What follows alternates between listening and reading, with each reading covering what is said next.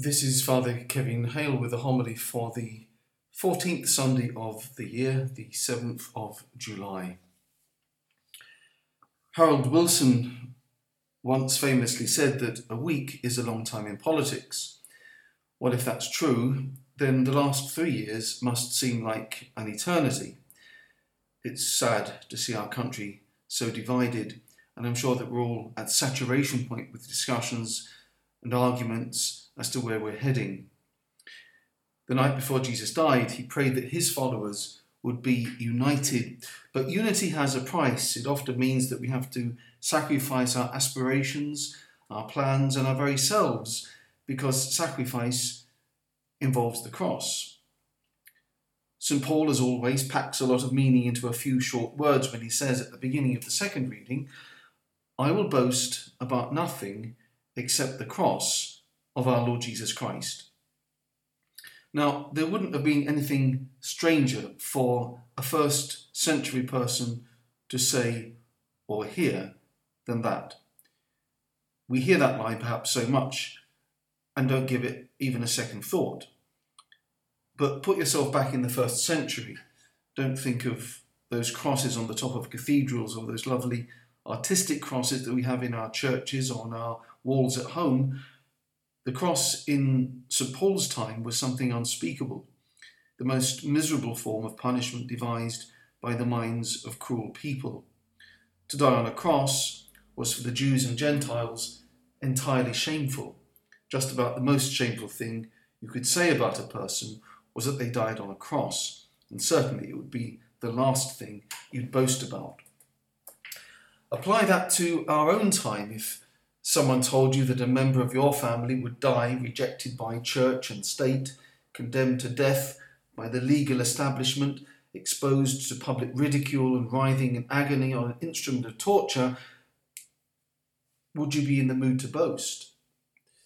An example of this is seen in the saint whose feast we celebrated on Monday, St. Oliver Plunkett. In 1673, the English Parliament forced Charles II to renew the hardline persecution of Catholics. Oliver Plunkett was Bishop of Armagh in Ireland, and as such he came under the ban on bishops and priests both here and in Ireland. He worked clandestinely, but was inevitably arrested, tried, and martyred at Tyburn in 1681, being the last Catholic in these islands to be executed for the faith. And he's remembered especially because of his zeal as a priest and bishop and for the cordial relations that he established with those who did not share his religious or political views. Normally, that kind of death for treason would bring, it with, bring with it such shame, but not for saints like Oliver Plunkett, because he was able to boast, like St. Paul, in the cross. That's how these saints invite us into the upside down world of the Christian faith. Christianity turns the values of this world upside down by reversing expectations. What struck Paul and made him think like this was him seeing that the world and all within it had brought about the death of Christ on the cross. In other words, all those structures of sin hatred and division that we know exist contributed to the death of Jesus. But through all of this, and this is the most important point in St. Paul, we must never lose sight of the resurrection of Jesus from the dead. Yes, the world killed him. The forces of hatred, of oppression, killed Jesus. But God raised him up. The risen Jesus appeared to Saul, later Paul, on the road to Damascus. And in the light of that experience, everything changed. So everything that contributed to the death of Jesus is under God's judgment. We might say that's the way the world is, that's the way things are. In the light of the resurrection, the world and all that it has to offer is powerless. Jesus took all of the negativity of sin upon himself and cancelled it out. We say in every Mass, Behold, the Lamb of God, who takes away the sins of the world. That's why St. John can say that this faith of ours has conquered the world. St. Paul sees in the light of the resurrection that the world is under judgment. Only a new creation matters, and the whole of the Christian faith is in that phrase Jesus is a new creation, a new life form, a new field of force. The risen Jesus is this mystical body in which we are called, in Paul's language, to participate. Often in his letters, he compares Christ and the church to a living organism. He invites us to not just listen to Christ or just to follow Christ, but to live in him. He says, Stop living in the world, because that's under judgment.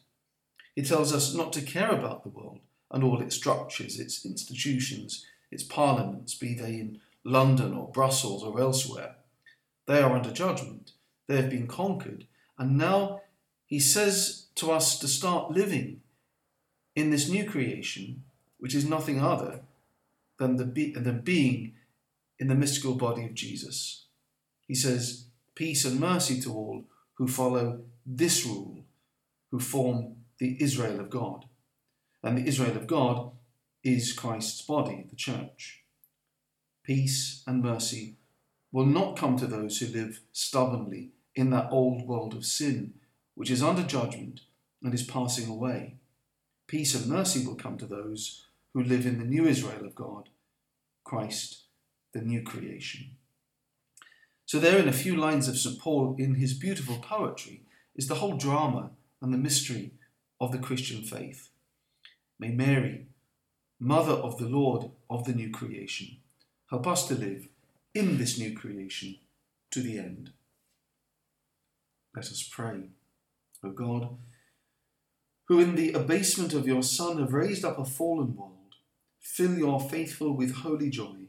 For on those you have rescued from slavery to sin, you bestow eternal gladness. Through Christ our Lord. Amen.